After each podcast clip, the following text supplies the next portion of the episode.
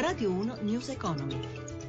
17.32, buon pomeriggio, ben trovati da Luigi Massi, borse europee in lieve rialzo, sui mercati. Torniamo come sempre tra poco per la chiusura in diretta di Piazza Affari, intanto andiamo in Cina dove il mercato immobiliare continua a mostrare prezzi surriscaldati anche se ultimamente in leggera frenata, gli incrementi maggiori più 46% a Shenzhen dove si parla di vera e propria bolla immobiliare seguita da Shanghai più 33%, Pechino più 22%, il corrispondente Marco Madinelli. Rallenta a giugno la fiammata dei prezzi delle nuove case in Cina anche anche se sono cresciuti leggermente nell'ultimo mese rispetto a maggio, l'aumento è stato contenuto in un 7% medio a livello nazionale rispetto allo scorso anno. Le punte più alte si registrano a Shenzhen, dove da mesi si parla di bolla immobiliare e a giugno ha registrato rincari del 46% e a Shanghai è arrivata ad un più 33%. Le autorità, dopo i cospicui aumenti dei primi mesi di quest'anno, hanno gettato acqua sul fuoco, aumentando il livello dell'anticipo da versare fino al 40% del valore della della casa, modificando i requisiti per ottenere i mutui e infine proibendo i prestiti a chi acquista la terza casa. Questi provvedimenti, secondo un rapporto dell'Accademia delle Scienze Sociali cinese, dovrebbero raffreddare il mercato immobiliare nel secondo semestre di quest'anno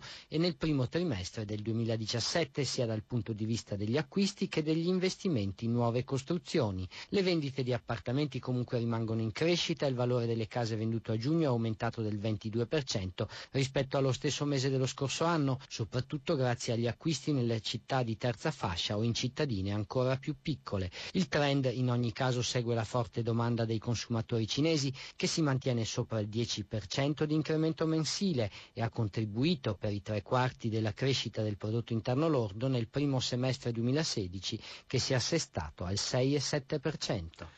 Torniamo in Italia per parlare di turismo, aumentare la spesa media dei viaggiatori, far crescere il numero dei visitatori del bel paese e promuovere forme di turismo sostenibile. Sono questi gli obiettivi del piano triennale dell'ENIT, l'ente di promozione del turismo italiano, presentato nei giorni scorsi. Amalia Carosi ha intervistato il consigliere Fabio Maria Lazzerini. L'Italia è scivolata nella classifica dei paesi più visitati al mondo dal quinto al settimo posto. Cosa farà l'Enit per cercare di conquistare nuovi turisti?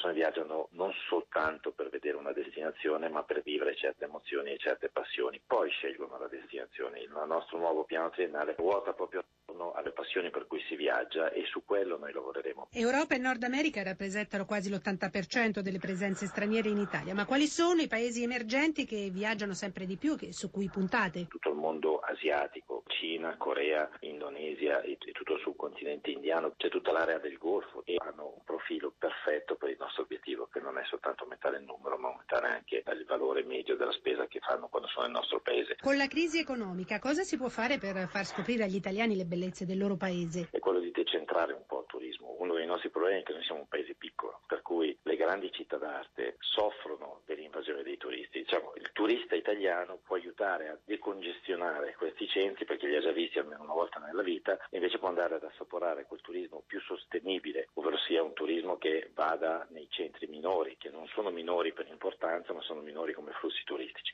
Tutto questo con una grossa cabina di regia, con le associazioni e con le regioni. E ci avviciniamo alle 17.36, chiusura dunque delle borse europee. Giancarlo Zanella dalla redazione di Milano, a te.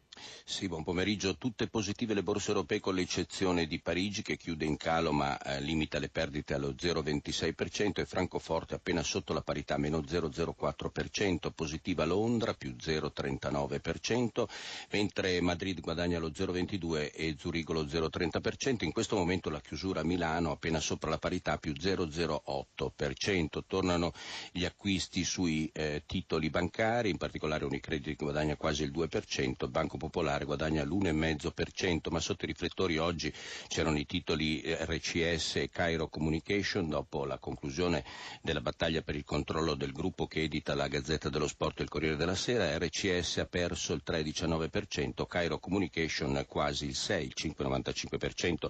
Sul mercato obbligazionario 127 punti base dividono il nostro BTP dal Bund tedesco, con il rendimento del nostro decennale che scende all'1,25%. Mm, per quanto riguarda i cambi, l'euro recupera terreno nei confronti del dollaro e si avvicina al cambio di un dollaro e 11 cent e intanto Dow Jones e Nasdaq, i listini americani, sono positivi.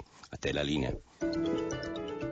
17.37 News Economy a cura di Roberto Pippan torna domani alle 11.32 in regia Renzo Zaninotto da Luigi Massi buon proseguimento d'ascolto su RAI Radio 1 Radio 1 News Economy. Thank you.